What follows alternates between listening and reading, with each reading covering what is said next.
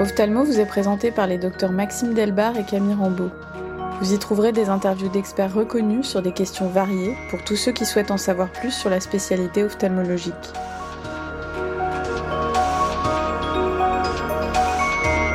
Au XIXe siècle, le scientifique Thomas Young a fabriqué un prototype de lentille de contact en utilisant un tube en verre baigné d'eau qu'il collait aux yeux avec de la cire. Ce système a rapidement été abandonné pour les raisons qu'on imagine, mais l'idée avait fait son chemin qu'en appliquant à la surface de l'œil un dispositif transparent, nous pouvions améliorer la vision du patient. Les premières lentilles rigides, mélange de verre et de plastique, sont apparues dans les années 50 et les premières lentilles de contact souples en hydrogel ont été commercialisées au début des années 70. Les lentilles multifocales pour la presbytie et les lentilles toriques pour l'astigmatisme ont suivi quelques années plus tard. Les technologies sur lesquelles reposent ces lentilles continuent encore et toujours de progresser, avec le silicone hydrogel apparu à la fin des années 90, qui améliore la qualité et la sécurité du port de lentilles. Nous avons le plaisir d'accueillir aujourd'hui le Dr Marie-Aude Lureau-Cornuot, qui est installée en libéral à Boulogne-Billancourt. Elle est praticienne attachée au 15-20 et présidente de l'association Contacto Île-de-France, et elle est spécialisée en contactologie. Bonjour. Bonjour Maxime, bonjour Camille, merci pour votre invitation. Est-ce que tu peux nous faire un rappel sur les différents types de lentilles ? Alors, il existe de nombreuses lentilles. Les plus communément prescrites sont les lentilles souples, bien entendu, que vous connaissez, à renouvellement variable, donc journalier, 15 jours, mensuel, trimestriel. Il n'existe plus de version traditionnelle. Ça ne se fait plus en raison des améliorations des matériaux qui sont disponibles. On a également des lentilles rigides à notre disposition qui sont très intéressantes pour l'enfant. Elles ont une propriété sécuritaire qui est mise en avant pour l'équipement de tous les enfants, mais également elle est utilisable chez l'adulte quand il y a des astigmatismes cornéens particulièrement intéressants puisqu'elle donne un excellent résultat visuel. On a également à notre disposition des lentilles hybrides, donc un centre rigide avec un matériau à haut décassureux, une couronne périphérique dont le matériau s'est nettement amélioré dans les dernières années avec des couronnes en silicone hydrogel, donc qui sont très perméables également à l'oxygène. Donc ce sont des lentilles de seconde intention, mais qui peuvent apporter un confort très intéressant pour certains patients avec des cornées plus complexes. On a également les lentilles sclérales et les mini-sclérales, qui sont fonction de leur taille, adaptées à des cornées pathologiques et qui apportent une solution lorsqu'il y a des problèmes de surface majeurs. Merci Marie-Aude. Alors quel est ton bilan avant de commencer une adaptation en lentilles pour une première adaptation chez un patient ? Alors tout d'abord, il s'agit d'un acte médical, ça c'est très important.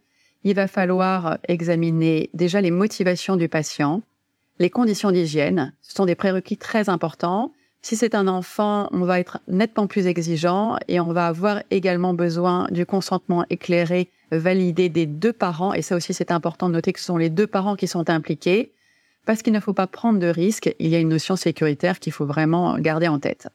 Ensuite, on va regarder chez tous les patients comment est la surface, comment est la conjonctive, existe-t-il une blépharite. On va éverser les paupières dans tous les cas pour s'assurer qu'il n'existe pas d'irritation, de conjonctivite allergique, qui peuvent être des facteurs d'inconfort ou d'échec en lentilles. On vérifiera avec la fluo le film lacrymal, le break-up time. S'il existe un syndrome sec, on pourra être amené à récuser ou orienter différemment, plutôt choisir une lentille rigide, moins exigeante qu'une lentille souple. Ensuite, on fera un examen ophtalmologique standard, évidemment une réfraction, tous les éléments qui sont classiques. Une fois qu'on aura validé le consentement éclairé du patient, on pourra commencer un test. Une notion qu'on peut entendre souvent, c'est que nous pouvons adapter n'importe quelle surface oculaire en lentille rigide. Est-ce que c'est vrai ? Alors c'est vrai que c'est une question très intéressante parce que la lentille rigide est beaucoup plus tolérante et qu'on va pouvoir adapter des gens avec un film lacrymal un peu moins conséquent, avec des break-up time un peu plus courts. En plus de ça, on va pouvoir également adapter des tout petits, notamment post-chirurgie de cataracte congénitale. Donc dès 9 mois, on pourra équiper un enfant en lentille rigide. Et on a également une possibilité en lentille sclérale qui va être encore plus tolérante en cas d'anomalie de surface et de film lacrymal. Donc finalement, on a un panel de lentilles qui est extrêmement vaste et qui maintenant nous permet d'équiper énormément de patients. La plus grosse contrainte, elle va être sur l'hygiène et puis les contre-indications médicamenteuses dans les maladies générales. Alors Marie-Aude, tu viens de nous parler de l'âge pour commencer les lentilles rigides. Et à partir de quel âge peut-on commencer des lentilles souples ? Donc, on a vu que la rigide, on peut l'équiper extrêmement tôt dans les cataractes congénitales. La lentille souple, il y a quand même un risque infectieux un peu plus marqué qu'en lentille rigide. Et on n'a pas, comme avec la lentille rigide, cet aspect sentinelle. Lorsqu'il y a une anomalie, ça fait très mal. Alors qu'on n'a pas ça avec la lentille souple qui, faussement, fait pansement et fait passer à côté d'une douleur et du coup, un retard de diagnostic pour une éventuelle infection. Du coup, on va plutôt commencer à proposer une lentille souple vers 12 ans. Quelquefois, on peut descendre à 8 ans, rarement en dessous de 8 ans. 8 ans, c'est vraiment quelqu'un de très compliant, une famille qui comprend bien et qui est impliquée, qui est souvent une manipulatrice elle-même de lentille souple. Et donc, ça pourra faire un cadre un peu sécuritaire. Mais ce n'est pas l'indication de première intention. On vise toujours plutôt la rigide en première intention ou l'orthoca. Alors, quand on va commencer une adaptation en lentille souple, chez un patient qui n'a jamais parti de lentille, qu'est-ce qui va nous orienter vers des lentilles journalières, bimensuelles ou mensuelles? Comment tu choisis ta lentille? Alors, c'est un choix qui va confronter plusieurs paramètres. Tout d'abord, l'envie du patient. Et ça, c'est important. Est-ce qu'il souhaite porter ses lentilles tous les jours, occasionnellement? Si c'est occasionnellement, pourquoi? Sachez que notamment, si c'est pour la natation, ils arrivent quelquefois avec cette requête. Ce n'est pas possible et c'est une contre-indication formelle au port de lentilles, même la jetable journalière, puisqu'il existe un risque d'infection amibienne qui est conséquent. Donc, fonction de la requête du patient, on va s'orienter vers un choix plutôt journalier, plutôt 15 jours, plutôt mensuel. Mais également, ensuite, il va falloir regarder comment est la conjonctive. Et lorsqu'il existe sur la conjonctive tarsale des signes d'allergie, dans ces cas-là, on va s'orienter vers un renouvellement le plus fréquent possible pour minimiser cette accentuation d'allergie, puisque si vous utilisez un produit d'entretien par-dessus, vous allez accentuer ces phénomènes allergiques. Donc, si cet allergique a absolument envie d'une journalière, il n'y a aucun problème. S'il veut une lentille mensuelle parce qu'il peut le vouloir pour des raisons soit écologiques, de conviction ou pour des raisons de coût, dans ces cas-là, il va falloir utiliser un produit nettoyant beaucoup plus actif, sans conservateur, en priorité un produit oxydant, qui est un peu plus contraignant, mais qui du coup va permettre d'avoir un bon nettoyage de la lentille, optimiser ce nettoyage, ou bien un produit tout en un, sans conservateur, qui va être une demi-mesure, mais en tous les cas, il est vigilant sur le choix du produit d'entretien si on utilise une lentille mensuelle pour un patient allergique. Alors, une fois que tu as décidé de faire une adaptation lentille souple, comment tu vas choisir ton rayon de courbure et ton diamètre, donc la marque de ta lentille, en fonction de la métropie, de la cornée du patient? Donc, on va regarder déjà la métropie et on va regarder les gammes qui sont disponibles. Sur une kératométrie standard, on va choisir les gammes classiques de renouvellement fréquent. Et là, souvent, il y a un unique diamètre disponible et il y a un, voire deux rayons de courbure. Donc, en fait, on n'a pas énormément de choix. Dès qu'on sort de ces gammes standards parce qu'on a une kératométrie atypique, attention, méfiance, il va falloir rechercher s'il n'y a pas un kératocône quand même. Et là, rajouter une topographie de cornée. Et là, on sort du type de lentille classique, on part sur des lentilles un peu plus techniques. Sur des kératométries plus plates, un peu hors normes, là, on a quelques lentilles à renouvellement fréquent en rayon de courbure plat, mais il n'y en a pas énormément à notre disposition. Donc là, il va falloir regarder les gammes qui sont disponibles pour pouvoir utiliser, et notamment pour certains opérés de chirurgie réfractive qui veulent être réadaptés en lentilles parce qu'ils ont une petite amétropie qui récidive. Pour cela, on est un peu plus gêné quand ils ont une cornée très plate. Donc, on essaie d'utiliser des lentilles standards à gamme classique avec des kératométries jusqu'à 8,20, 8,40. Au-delà, quelquefois, on était obligé de passer sur des géométries inverses. Un des paramètres qui me semble important pour l'adaptation des lentilles, c'est le DK sur E. Alors, est-ce que tu peux nous expliquer ce que c'est et quelles sont tes valeurs de DK sur E pour l'adaptation que tu utilises? Alors, le DK sur E, c'est une question qui est très intéressante. Depuis 1999, on a l'avènement des lentilles en silico-hydrogel. Donc, une nette amélioration du DK sur E. Le DK sur E, c'est la transmissibilité de l'oxygène à la cornée. Donc, c'est ce qui permet à la cornée de respirer derrière cette lentille, qui est quand même une notion très importante, encore plus lorsqu'il y a un port permanent en lentille. Donc, il faut privilégier, évidemment, les DK sur E les plus élevés pour avoir une meilleure oxygénation de la cornée, puisque un des effets secondaires du port de lentilles prolongées, c'est la néovascularisation cornéenne périphérique qu'il faut redouter et qu'il faut vraiment dépister. Donc, aujourd'hui, on voit peu de gens encore équipés en lentilles en hydrogel. Néanmoins, ceux-là, il faut absolument les rééquiper en silico-hydrogel parce qu'il faut optimiser cette perméabilité. Un seuil de plus de 124 permet un port continu de la lentille. Et il y a des lentilles qui ont l'AMM pour le port continu. Et ça, il faut bien se confier au compte à guide pour savoir quelles sont les lentilles qui ont l'AMM, ne serait-ce que pour la sécurité de prescription. mais aussi, hein, évidemment, pour respecter cette oxygénation cornéenne.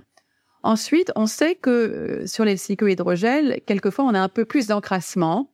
Ces lentilles peuvent s'encrasser en lipides. Et ça peut être un frein dans la tolérance de ces lentilles-là chez certains patients. Dans ces cas-là, on peut être amené à diminuer le dégât sur eux et prendre toujours un silicohydrogel. Néanmoins, il y a des silicohydrogels avec un peu moins de silicone et un dégât sur eux qui est plutôt autour de 60. Et dans ces cas-là, ça sera une seconde intention. Et après, l'ultime recours à la lentille en hydrogel, ça serait pour un port vraiment très limité, occasionnel, chez les gens qui encrassent très rapidement leurs lentilles en silicohydrogel. Donc, on a cette dernière alternative encore possible aujourd'hui. Il y a quelques années, on a été un peu refroidi avec le port permanent des lentilles. Est-ce qu'aujourd'hui, on peut se permettre de proposer du port permanent à certains patients? Alors, c'est vraiment une question qui est souvent soulevée par les patients, parce que certains hésitent à franchir le pas de la chirurgie et ne veulent pas la contrainte de la manipulation. C'est certainement pas une proposition à faire de première intention aux patients, puisqu'on sait que la nuit, avec les paupières fermées, il existe une hypoxie et un risque infectieux qui s'accentue. Donc du coup, on sait pertinemment qu'il existera plus de risques pour ce patient. Néanmoins, s'il y a vraiment une requête et si les conditions d'hygiène sont satisfaisantes, on pourra proposer dans ces cas-là une lentille à haut dégât sur eux, vraiment très haut dégât sur eux, en surveillant. Et dans ces cas-là, on fera une surveillance plus rapprochée. On reverra le patient au bout de 6 mois pour s'assurer qu'il n'existe pas d'hypoxie. Voilà. Certains vont faire une espèce de demi-mesure, c'est-à-dire qu'ils vont faire du port continu sur 1 semaine, retirer leur lentille 24 heures, la nettoyer et reprendre au lieu de faire 1 mois continu. Ensuite, dans certains cas, on va avoir du port continu, mais dans ces cas-là, on est dans le registre thérapeutique des gens qui peuvent pas manipuler et on sait qu'il existe un risque infectieux. Quelquefois, on va mettre une dose antibiotique filée associée, mais là, on rentre dans des cas d'exception thérapeutique, ce qui est différent. En parlant de durée de port, les patients nous demandent souvent combien de temps je peux garder ma lentille la journée. Pour les gens qui la portent de façon journalière, ils partent tôt le matin au travail, ceux qui rentrent tard le soir, est-ce que c'est important?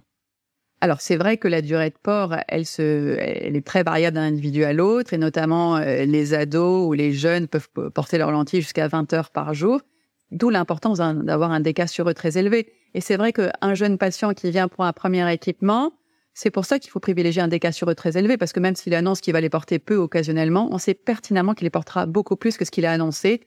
Donc, par prudence, il faut toujours viser le dégât sur eux le plus élevé, par sécurité, quitte après à régresser et modifier la lentille à la longue si on voit qu'elle est peu portée et qu'il existe une tolérance modérée. Et est-ce que tu recommandes de faire un ou plusieurs jours sans port de lentille dans la semaine, ou est-ce qu'on peut faire un port quotidien tous les jours? Alors ça va dépendre de comment est l'état de la conjonctive et de la cornée du patient. S'il supporte extrêmement bien ses lentilles, qu'il n'y a aucun signe d'intolérance, on peut se permettre de les porter 7 jours sur 7, mais c'est pas dans ces cas-là 18 heures par jour. Tout est une question d'arbitrage entre la durée par jour. Si on les porte très longtemps, eh bien dans ces cas-là, il sera préférable de faire une pause de 24-48 heures, mais là c'est du bon sens. Si vraiment on les porte pas très longtemps, qu'on les retire le soir en rentrant, ou si on les porte pas la journée parce qu'on veut les porter le soir, dans ces cas-là, il n'est pas forcément nécessaire d'avoir une journée de pause dans la semaine. Alors, on va maintenant passer aux lentilles rigides. Tu nous as déjà dit, en début d'entretien, les critères de surface qui allaient orienter vers les lentilles rigides. Mais est-ce qu'on peut parler maintenant des critères d'amétropie ou de kératométrie qui vont orienter en première intention chez un patient sur les lentilles rigides? Alors, avant tout, il y a l'âge. Déjà, on le rappelle, hein, chez l'enfant, c'est vraiment la première indication, les temps rigides pour cette histoire de sécurité. Ensuite, lorsqu'on a des valeurs d'amétropie et de kératométrie qui sortent des normes des lentilles à renouvellement fréquent, on sera forcément orienté vers une lentille rigide. Lorsqu'il existe un asthmatisme cornéen autour de 2 dioptries, voire même plus, on va s'orienter vers une lentille rigide. Elle va être soit sphérique, soit torique interne, soit torique externe, soit bitorique. Cela donne une qualité visuelle qui est bien meilleure qu'une lentille souple torique. On pourra également s'orienter vers une lentille rigide chez un ancien porteur de rigide qui a reporté des souples et qui, à la presbytie, a un problème de qualité visuelle avec sa lentille souple multifocale ou qui a une surface un peu limite. Dans ces cas-là, on reviendra à une lentille rigide qui, encore une fois, a une qualité visuelle jamais égalée par la lentille souple. Ce sont les principales indications.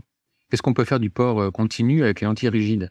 Alors oui, on a exactement comme en lentille souple un choix de matériaux Et donc, on va choisir, comme en lentilles souples, des matériaux à haut dégât sur eux. Et là, c'est totalement customisable chez chacun des fabricants.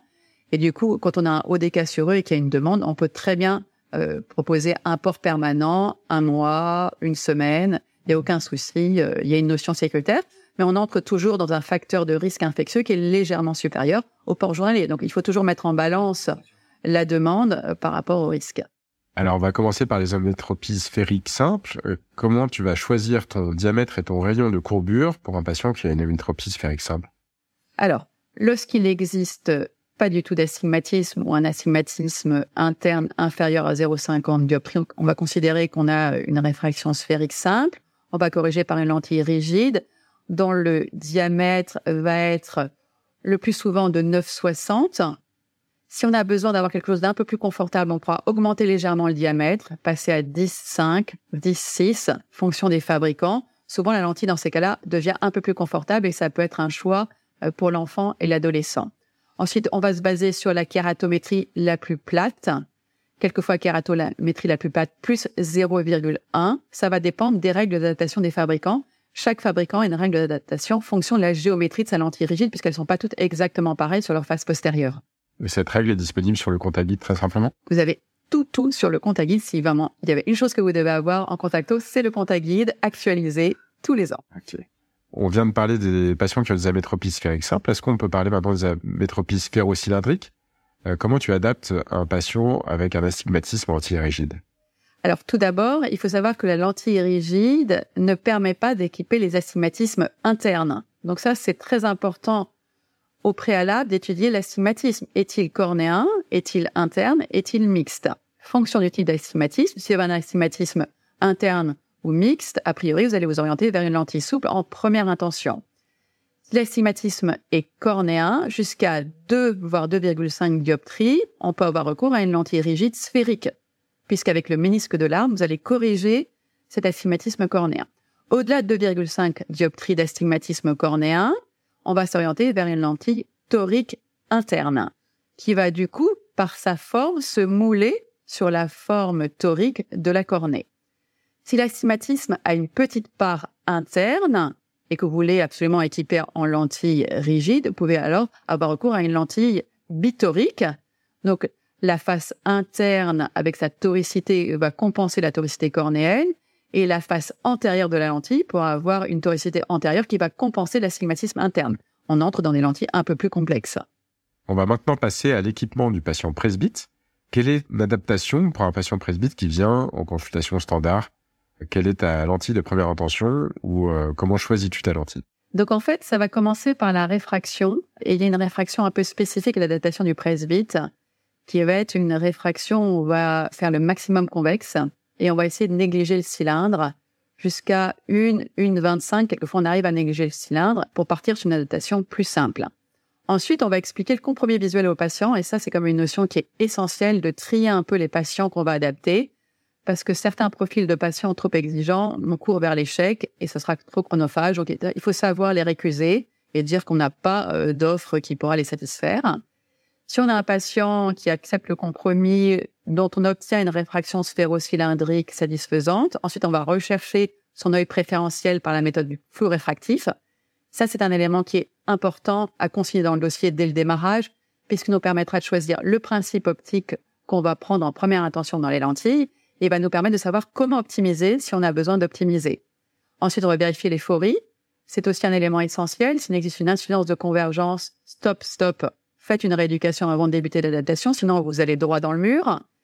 S'il existe un strabisme, une neutralisation, pareil, stop, vous n'allez pas y arriver, ou alors ça va vraiment être compliqué et peu de chances de réussite. Donc surtout, il faut bien cibler ces premiers choix. Ensuite, fonction de tout ce résultat de premier bilan, fonction de l'amétropie, vous allez choisir le principe optique de votre lentille. Il en existe plusieurs. Lentilles à vision de près centrale qui sont les plus fréquentes chez les fabricants, et les lentilles à vision de loin centrale, un peu moins fréquentes, néanmoins très intéressantes. Et on va s'orienter chez un patient hypermétrope, symétrique, vers un équipement symétrique à vision de près centrale en première intention, donc la même chose sur les deux yeux. Si le patient a une réfraction asymétrique ou s'il est myope, on va s'orienter en première intention vers un équipement asymétrique, avec sur l'œil préférentiel en vision de loin une lentille à vision de loin centrale, et sur l'œil non préférentiel, on mettra une lentille à vision de près centrale. Ça, c'est le choix de première intention. Après, il existe des arbres décisionnels qui sont extrêmement intéressants, qui permettent peut-être de perdre un peu moins de temps pour voir la gradation dans les choix de lentilles. Et je vous invite à vous conforter en lisant les articles de Catherine Perre notamment, qui nous montrent toute la gradation. Parce que c'est vrai que chez le myope asymétrique, on peut commencer par une lentille à vision de loin centrale et une sphère de l'autre côté. On peut faire une monovision aménagée. Il y a beaucoup d'options qui sont disponibles. Moi, je vous donne les gros schémas de première intention. Donc, un hypermétrope symétrique, vision de près centrale, un myope symétrique ou asymétrique, un hypermétrope asymétrique, un équipement asymétrique qui va conforter finalement la nature, avec sur l'œil préférentiel une lentille à vision de loin centrale et sur l'œil non préférentiel une lentille à vision de près centrale. Donc, tu as déjà partiellement répondu à ma prochaine question. Chez les myopes, est-ce que tu choisis en première intention de la monovision ou de la multifocalité? Non. On est bien là pour parler de multifocalité. Donc, la monovision, notion préhistorique, qui néanmoins est utile dans certains cas, ne sera certainement pas un choix de première intention. Donc, on va exploiter pour préserver la vision binoculaire et le confort une lentille multifocale avec les exigences propres aux myopes, qui est beaucoup plus exigeant et qui va être un peu plus difficile à équiper. Il est bien clair que équiper un hypermétrope symétrique en première intention, c'est génial, c'est facile, il est content de n'importe quoi. Le myope, ça sera un peu plus compliqué. Mais du coup, non, on va choisir donc plutôt un équipement asymétrique chez le myope avec un œil en vision de loin centrale et un œil en vision de près centrale. Souvent, ça marche très bien. On peut rajouter un certain degré de bascule quelquefois, si on a un problème d'exigence qui n'est pas satisfaisante. Et là, on entre dans les optimisations, qui va être une démarche de deuxième intention. Lorsque vous allez recontrôler votre premier essai en lentille multifocale au bout de 15 jours, il faut quand même laisser la maturation cérébrale s'installer. Il ne faut pas contrôler et optimiser au bout de 15 minutes d'essai, sinon vous allez aussi perdre des chances d'avoir une réussite avec votre premier choix de lentille. Donc du coup, quand vous revoyez au contrôle, là vous allez décider, est-ce que je peux optimiser? Et en fait, on va pouvoir envisager d'optimiser s'il nous manque maximum 2 lignes en vision de loin, maximum, et maximum 1 paragraphe en vision de près. Si vous avez un besoin de gagner plus que 2 lignes en vision de loin ou plus qu'1 paragraphe, c'est que vous avez soit mal fait votre réfraction au démarrage, mal fait votre maximum convexe, ou alors mal choisi votre principe optique. Mais ça sert à rien d'optimiser, vous allez perdre votre temps. Et de même, si vous avez équipé avec un système symétrique, ne tentez pas 30 lentilles à vision de près centrale. Certes, il y a des petites différences entre fabricants, mais globalement, il faut changer de principe optique pour pouvoir avoir une chance de réussite. Merci beaucoup. Alors, il y a cette notion que la multifocalité est souvent assez mal tolérée chez les myopes forts. Est-ce que c'est vrai en lentille ou est-ce que c'est vrai tout court? Alors, ça revient à cette idée qu'on disait que le myope est plus exigeant. Donc oui, il va être plus difficile à satisfaire, mais il y en a qui sont ravis des équipements asymétriques. Et c'est là qu'on est content d'avoir justement ces lentilles à vision de loin centrale à notre disposition pour leur préserver une bonne qualité visuelle de loin, parce qu'ils sont exigeants à la fois de loin et de près. Ensuite, on pourra avoir recours à des monovisions aménagées s'ils veulent vraiment avoir une bonne vision de loin, une vision intermédiaire. Ensuite, on peut, en ultime recours, avoir recours à une monovision. C'est toujours possible, hein, c'est toujours une alternative possible. Mais on sait que c'est un patient qui est plus exigeant, donc on fera un peu plus attention. Il y a un sujet qui est très débattu parmi les chirurgiens réfractifs, c'est est-ce qu'il faut faire un essai en lentille avant une chirurgie réfractive pour la presbytie? Qu'en penses-tu? Alors, c'est un sujet qui va être un peu controversé, hein, il y a un peu des chapelles qui se battent les unes contre les autres. Alors moi, j'ai le sentiment qu'on a un certain devoir d'honnêteté vis-à-vis du patient et qu'il faut tout lui proposer et lui faire tester avant d'arriver à la solution ultime de chirurgie.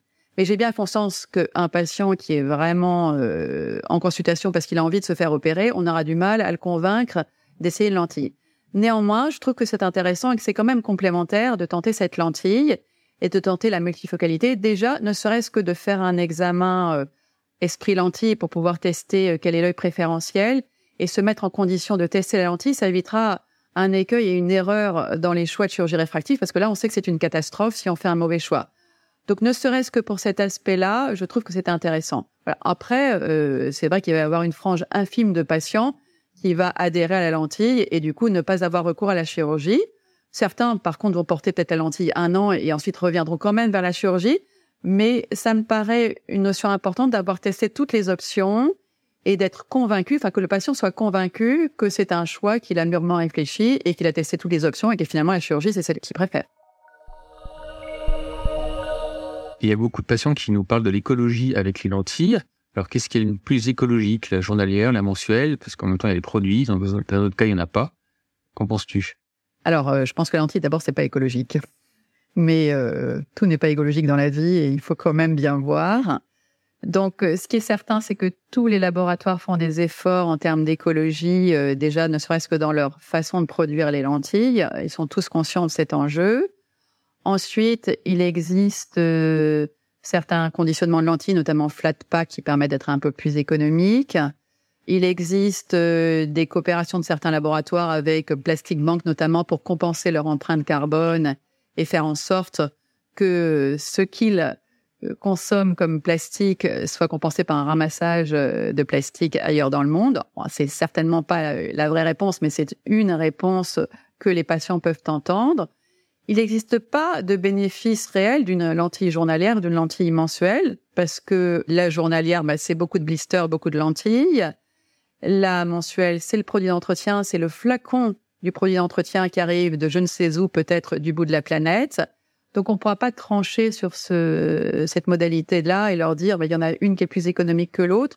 Je crois qu'il faut surtout mettre l'accent sur la façon de recycler tout ce qui a trait à la lentille. Et ça, c'est important parce que souvent, les gens ne font pas très bien et pourtant, ils sont très sensibles à ce problème écologique. Donc, expliquer que le blister doit être désolidarisé de l'opercule et que blister et opercule sont dans les poubelles de recyclage. La lentille ne peut pas être jetée dans les poubelles de recyclage car elle passe les filtres des stations d'épuration et du coup atterrit dans la mer, dans les ventes des poissons et du coup dans notre ventre, ce qui représente notre carte bancaire qu'on avale en gros une fois par semaine. Il semblerait que c'est ça qu'on avale comme plastique. Donc, il faut absolument mettre la lentille dans la poubelle du non-recyclable. Ensuite, il y a certains opticiens ou certains laboratoires qui coopèrent avec TerraCycle. Ça débute tout juste dans notre pays. Ce sont des organismes qui recyclent, donc du coup, vos lentilles. Vous pouvez donc du coup les mettre dans un conteneur à part et rapporter chez certains opticiens, mais ça, c'est encore marginal aujourd'hui. Donc, on a des petites réponses à l'enjeu écologique, mais certainement pas encore un truc miraculeux. Cependant, tout le monde réfléchit à essayer d'améliorer cet aspect-là. C'est le moment de passer à la question du patient. Ce sont des questions que Camille entend souvent en consultation. Alors, il arrive souvent en consultation que des patients viennent avec un œil rouge parce qu'ils ont, par exemple, dormi avec la lentille la veille et qu'ils veulent s'assurer que tout va bien avant de reprendre le port de lentille le jour même en minimisant la portée de leur geste. Quel discours peux-tu leur tenir? Que leur réponds-tu? Alors, c'est vrai que les gens ont tendance à faire un peu moins bien que ce qu'on leur apprend et on voit bien qu'avec le temps, ça se dégrade de plus en plus.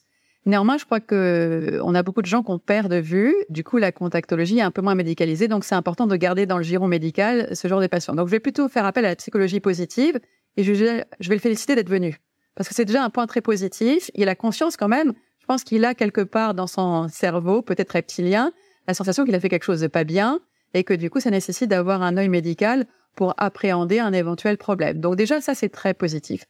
Donc évidemment, je vais l'examiner et je vais quand même le mettre en garde parce que néanmoins, j'aimerais qu'il ne reproduise pas ce genre d'acte. Et c'est vrai que je vais un peu lui faire peur sans pour autant présenter des photos. Mais je lui ai déjà fait peur au moment de l'adaptation. Je lui ai déjà dit qu'il y avait un risque d'infection jusqu'à la perte de son œil. Donc je vais lui redire qu'il existe un risque infectieux très conséquent et je vais en profiter pour réviser toute la façon dont il appréhende l'hygiène et l'entretien. Est-ce qu'il porte sa lentille sous la douche? Je vais lui demander, mais combien de fois par semaine portez-vous votre lentille sous la douche? Voilà. Et donc, du coup, ça va permettre de remettre en perspective la façon dont il se comporte et de rappeler les bonnes mesures d'hygiène qui sont à rappeler à chaque consultation parce qu'on oublie vite. Autre question qu'on peut avoir souvent, est-ce que ma lentille peut passer derrière mon œil? Très drôle, ça, oui, très, très drôle. Enfin, alors là, je leur explique, j'ai un petit schéma, je leur montre le cul-de-sac conjonctival, mais je leur dis quand même qu'elle peut être sous la paupière supérieure et qu'elle peut être pliée, parce que j'ai déjà retrouvé une patiente avec 4 lentilles sous sa paupière supérieure. Donc ça, il faut quand même leur expliquer. Et je leur montre bien qu'avec du sérum physiologique, en regardant vers le bas, quelquefois ils peuvent la récupérer, mais qu'il faut qu'ils fassent attention à bien retirer leurs lentilles tous les jours plutôt que de les empiler, parce que ça, c'est un risque et ce n'est pas rare de voir ça. Il est souvent très difficile de prédire l'avenir, mais quel est selon toi l'avenir de la contactologie? Bon, j'espère qu'il est excellent, parce que franchement, j'aime beaucoup ça. On peut imaginer des lentilles avec l'intelligence artificielle dont la réfraction se module avec le défaut visuel. Donc une lentille un petit peu déformable qui pourrait corriger différentes amétropies et qui fluctuerait dans le temps. On peut imaginer des lentilles réservoirs de médicaments qui relarguent un traitement.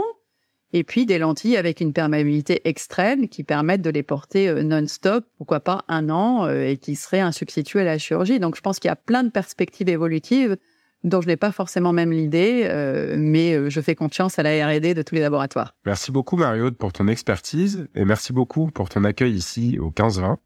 Merci beaucoup Marie-Aude, c'était très clair. Merci beaucoup pour votre invitation Camille et Maxime. J'étais ravie de vous parler de contactologie et j'espère avoir soulevé quelques envies de s'inscrire, notamment à la SFOLC pour parfaire votre formation si vous êtes motivé. L'intérêt, c'est que, fonction de la région où vous êtes, vous pourrez avoir une société régionale qui vous proposera des réunions. Je vais vous parler de Contacto Île-de-France. Nous avons 3 réunions par an, le soir ou quelquefois en matinée, présenter des cas cliniques, des sujets d'actualité. Et également, nous avons un rapport tous les 2 ans. Le prochain est en mai 2024 et il sera sur la presbytie. Donc, nous vous espérons très nombreux. Ophtalmo est disponible sur toutes les plateformes d'écoute. Si l'épisode vous a plu, laissez-nous un avis et partagez-le.